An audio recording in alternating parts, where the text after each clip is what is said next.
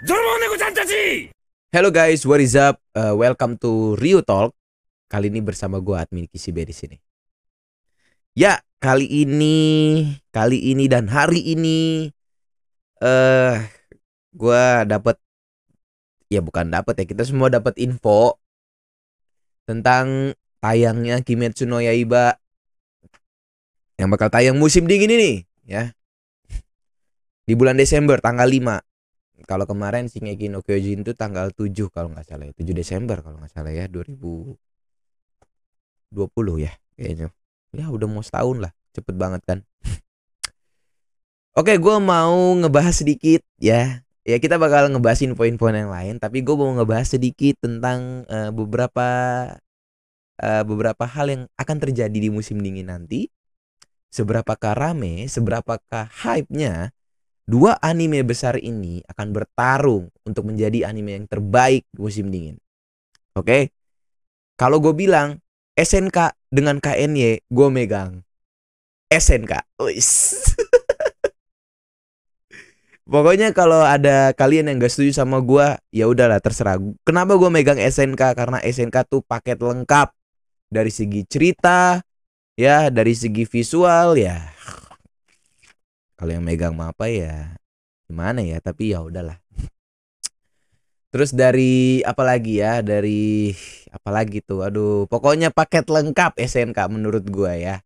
Eh uh, kalau KN itu cuman untuk anak-anak cuman agak lebih sadis dikit aja ya. Kalau gue lebih memilih SNK menjadi anime terbaik dibanding KNY ya kan? Karena manganya juga epic kan manganya juga lebih epic SNK dibanding KNY gitu. Jadi menurut gua yang lebih pantas dan lebih cocok adalah SNK lah dibanding KNY cuman kalau masalah visual grafis wis ya kalau gua megang KNY udah jelas. Karena mereka stabil dan mereka mempersiapkannya dengan sangat baik.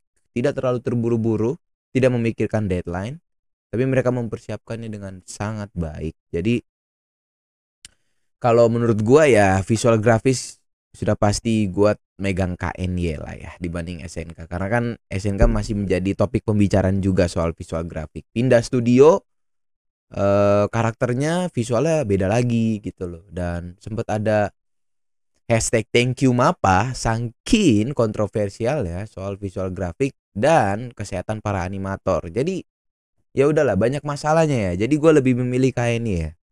Tapi sekali lagi UFO Table tuh nggak selamanya bagus di luarnya, oke? Okay? Mereka itu visual grafisnya emang bagus, kerjanya juga bagus, tapi nggak bayar pajak, oke? Okay? Jadi kalian tuh jangan selalu lah mencari-cari masalah untuk menjelekkan satu sama lain gitu antara antara fandom SNK dan fandom KN-nya, oke? Okay? Udah damai aja, damai, damai, oke? Okay? Nah, eh kalau kita lihat ke belakang ya, beberapa bulan yang lalu saat Tokyo Revengers datang, apa yang terjadi? Semua anak-anak bocil menjadi wibu dadakan. Ya, mereka tahu, wah Draken, Mikey, wih Pepe Mikey segala macam. Nah, gue pengen lihat anime ini kan udah pernah tayang. Apakah masih ada bocil yang bakal menjadi wibu dadakan di musim dingin nanti? Kita lihat saja nanti ya. Dan gue tuh kesel banget. Dan kemarin infonya kalau gua nggak salah ya, kalau gua nggak salah, oke. Okay. Ya koreksi lah kalau gua salah. Katanya Muse Indonesia bakal tayangin KNY di YouTube-nya, oke? Okay? Bukan di Iki, tapi di YouTube. Wah ini menjadi sebuah masalah bagi saya ya. Bagi gua itu masalah banget. Kenapa? Karena ya kalau sampai KNY trending number one di YouTube Indonesia dan mengalahkan K-pop, apa yang bakal terjadi? Nanti bakal ada perseteruan antara K-pop dengan Wibu. Ya aduh, gua nggak mau hal itu terjadi, tapi jangan sampai lah. Jangan sampai KNY ditayangin di YouTube. Kalau bisa ya udah tolong ditayangin di Iki aja. Itu juga udah bagus lah ya. Nah, terus kalau SNK udah pasti tayangin di Iki karena kan waktu itu juga tayanginnya di Iki ya. Eh, uh, oke okay, gitu aja. soal ini dan SNK. Jadi gua tuh bener bener-bener kaget pas denger info ini. Wah, keluarnya 5 Desember. Waduh. Bertentangan dengan uh, keluarnya SNK juga di bulan Januari bulan depannya. Tapi ya itu oke okay lah. Maksud gua eh KNY kan mulai duluan dibanding SNK ya. Ya taruhlah 4 episode duluan dimulai KNY baru setelah itu bulan depan SNK masuk. Ya kita lihat aja masalahnya kritik dan saran orang barat tuh lebih kejam, Bro, dibanding orang-orang Indonesia sendiri. Kalau orang Indonesia tuh bukan kritik dan saran, mereka tuh berantem sesama fandomnya gitu loh. Mereka mah nggak nggak peduli dengan kondisi animator, mereka nggak peduli dengan uh, apa kondisi ya kondisi kerjanya orang-orang yang mengerjakan hal itu gitu loh mereka ya berpikir ya gue mah berantem sesama temen aja sendirilah gitu koreksi kalau gue salah ya. Ya memang banyak orang eh maksud gue bukan banyak orang tapi banyak beberapa wibu di Indonesia ya seperti itu gitu loh. Tapi kalau wibu di orang barat tuh kejam bro. Sekali di reaction sama mereka ditaruh di YouTube mereka tuh komentarnya waduh parah-parah. Ada yang bilang nih kerjanya ngapain sih animator? gitu loh. Masa orang yang tadinya sebagus ini diubah jadi jelek begini? Coba. Jadi kan stigmanya kan sangat jelek sekali gitu loh dan gue juga kasihan gitu loh terhadap beberapa animator apalagi animator mah apa ya kan? Aduh aduh gue nggak bisa ngomong dah. Aduh. Oke okay. eh di sisi lain ternyata Mugen Train eh sorry Mugen iya Mugen Train Kimetsu no Yaiba juga nayangin eh arc Mugen Train di bulan Oktober nanti. Jadi sebelum tayang ke season 2 Yukaku Hen ditayangin dulu tuh Mugen Train tapi ditambahin scene-scene yang gak ada di movie-nya. Ya. Jadi ya udah kalian seneng-seneng aja dulu lah ngelihat Mugen Train nih. Bagi yang belum pernah nonton di bioskop ya gue udah pernah nonton. Uh, terus kalian dapat bajakan. Waduh. Ya udah kalian nonton lagi aja versi TV-nya kemungkinan visualnya nggak jauh beda lah ya. Karena menurut gua ya kalau gue sih mending ditambahin komedinya aja yang banyak di awal karena di belakangnya karena di akhir dari cerita Mugen Train itu sangat menyedihkan bro jadi dibikin tertawa dulu baru habis itu kita nangis bareng-bareng deh nggak apa-apa itu bakal mulai uh, 10 Oktober. Jadi kalian siap-siap aja bulan depan ini untuk uh, nyiapin mental, wis, nggak, nggak, nggak nyiapin mental ya, tapi nyiapin diri aja biar uh, nggak telat untuk nonton. Nah untuk para FP di Indonesia ya kalian juga harus gerak cepat karena anime ini bakal menguntungkan untuk menambah insight kalian. Dari konten meme, ya dari konten uh, fakta, spoiler, ya, konten scene, klip, ya, terus konten-konten yang kayak mana lagi tuh. Nah, kalian harus gerak cepat gitu loh, karena itu bisa menaikkan insight kalian dan kalian bisa mendapatkan endorse. Aduh, gua ngakak ngomong begini. Tapi ya oke okay, di oke okay, di sisi lain eh uh, yang ngisi soundtracknya Kimetsu no Yaiba masih tetap Lisa dan ada yang baru lagi yaitu Aimer. Gue sangat senang banget nih pas diumumin ternyata Aimer masuk ke uh, soundtrack. Maksudnya join untuk bikin soundtrack di ini Kimetsu no Yaiba. Gue senang banget. Kalau Lisa ya ya mungkin masih pakai oh, kayaknya punya lagu baru ya. Gue gue lupa sih baca infonya tapi ya nggak apa-apa lah.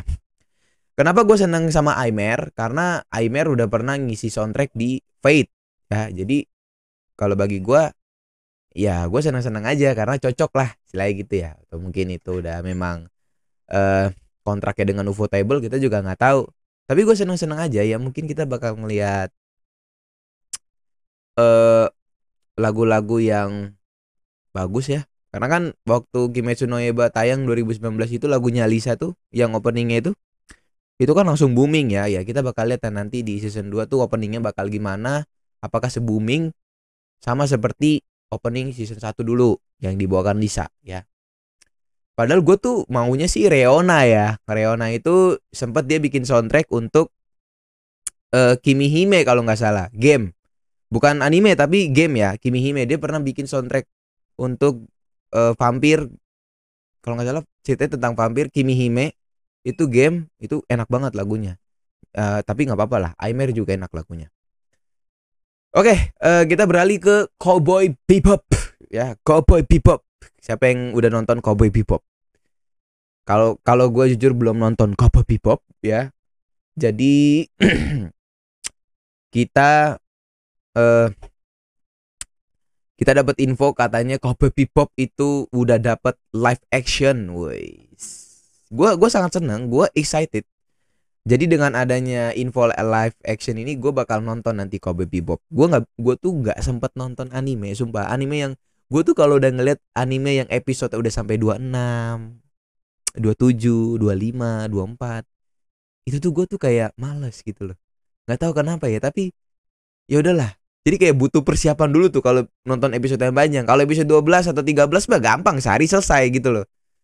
Jadi ya gitulah. Nah, tapi nanti gue bakal nonton lah untuk supaya nanti pas live actionnya keluar gue juga excited ya kan. Nah, nah jadi eh, dapat info juga di trailernya itu itu katanya mirip dengan opening yang ikonik banget tuh Baby Bob yang tiding tiding tiding tiding tiding itu mirip banget dan sempet gue lihat ya benar mirip gitu loh. Cuman ya keren banget coy. Ditangani oleh Netflix dan tidak ditangani oleh siapa pun oke Netflix beruntung banget ya. Netflix tuh lagi genjar-genjornya untuk apa adaptasi menjadi live action dari anime terus uh, bikin anime juga gitu loh. Ya oke okay lah. Nggak apa-apa bagus. Lebih bagus daripada Netflix isinya uh, eh, action action drama ya kasih hiburan anime sekalian Oke, uh, itu tadi info tentang Cowboy Bebop. Kita beralih ke katanya kita flashback dikit ya. Kemarin kan di episode lalu gue ngebahas soal Naruto yang berubah jadi Baryon Mode lawan Isiki. Nah, kali ini gue tuh dapat sedikit info. Ternyata kombonya Naruto pas lawan Isiki, Isiki itu mirip dengan kombonya saat Naruto melawan Sasuke. Gua nggak, gua nggak uh, eh, gue nggak ini banget ya nggak detail banget tahu episodenya Naruto tuh waktu lawan Sasuke episode berapa tapi pas gue lihat ya bener juga gitu. Pas gue lihat videonya bener juga itu mirip gitu. Mungkin animasinya sedikit memasukin flashback lah supaya kita tuh dibikin flashbacknya gitu. Ya kalau gue sudah lupa ya karena kan gue udah lama nggak nonton Naruto gitu. Apalagi itu flashbacknya Naruto yang masih kecil lawan Sasuke. Tapi kreatif juga ya animator uh, Boruto ya dia bisa uh, membangkitkan battle fight yang sudah lama hampir punah kembali lagi dengan mode yang lebih bagus. Gue seneng juga. Oke? Okay? terus uh, berita berikutnya yaitu tampilan karakter dari Gojo Satoru yang akhirnya dia pakai penutup ke penutup mata tuh warna putih. Karena kan ini volume volume nol ya. Nah uh, ini juga ini juga menurut gue menjadi bahan pembicaraan yang menarik juga karena dia tayangnya Desember. Desember juga. Tuh. Kalau film mungkin proyeknya sudah selesai lah ya. Jadi tidak ada proyek ongoing gitu. Tapi kalau kita lihat Mapa tuh bener-bener lagi banyak proyek gitu loh. Dan untuk uh, filmnya sendiri Jujutsu Kaisen yang volume 0 tuh kita belum ada kabar ya dari apa ya sebutannya ya uh, kodeks gitu apa sebutannya kodeks itu apa ya? Uh, lembaga lisensi untuk dapetin film anime ke Indonesia ya itu kodeks gitu. Ya kita belum tahu kabarnya tapi kalau untuk Sword Art eh Sword Art Online progresif kita udah dapat kabarnya bakal tayang di Indonesia. Dan juga Bele Bele Bele tuh anime yang sempat diputarin di uh, festival di Prancis ya dan salah satu nominasi Oscar juga apa iya ya nominasi Oscar bukan? Kalau kalau ya pokoknya dalam radar itulah animenya sangat bagus filmnya. Ya kan ditayangin di Indonesia juga cuman ya kita lihat nanti lah bagus-bagus banget. Eh uh, untuk Jujutsu Kaisen ya untuk para fans Jujutsu Kaisen fandom silakan kalian bersabar biasanya kalian itu uh, bakal dapat info film itu bakal tayang ya dua bulan kemudian atau enggak tiga bulan kemudian lah ya tergantung seberapa cepat geraknya dari lembaga lisensi itu kodeks. Oke itu aja infonya eh, dari beberapa info yang gue dapat dan gue nggak bakal gue tuh bakal pusing deh nanti Desember tuh banyak bakal rame deh Instagram Instagram tuh bakal rame ya di sisi lain ada orang eh, sorry di sisi lain ada fandom toxic yang bilang kayaknya lebih bagus daripada SNK. Eh di sisi lain, side story-nya lebih bagus SNK dibanding KNY. Nah, gue tuh seneng tuh kalau ngeliat ada orang yang debat begitu tuh. Seneng aja ngelihatnya. Dan kita ngerasa kayak mereka tuh bodoh gitu loh. Ya sesama nonton anime ya udahlah saling menghargai. Lagi pula dua-duanya anime besar kan. Dan menurut gue penting untuk kita untuk bisa apa ya? Ya udahlah nonton aja gitu loh. Dan kasih saran. Kritik boleh tapi saran juga jangan dihilangin harus ada saran gitu loh. Ya udah gitu aja dari gua. Kita bakal lihat siapa yang bakal berpeluang untuk bisa menjadi anime terbaik musim dingin nanti. Kalau gue sih megang SNK Shingeki no Kyojin karena ceritanya udah mau diselesain. Tapi nggak tahu juga karena begini SNK tuh lebih kemungkinan menang karena ceritanya udah mau selesai. Apalagi nanti dia bakal bikin movie-nya lagi untuk cerita terakhir. Itu nggak tahu juga dah kapan. Kalau misalnya nggak dibikin selesai juga ya nggak tahu juga. Kalau KNY itu ceritanya masih lanjut. Kita nggak tahu untuk season berikutnya. Eh maksudnya untuk arc berikutnya bakal dapat season 3 atau enggak gitu loh. Karena ya gitulah. Jadi gue lebih memilih SNK untuk bisa memenangkan anime musim dingin dibanding KNY. Oke segitu aja dari gue. Admin Kisi B, thanks for watching.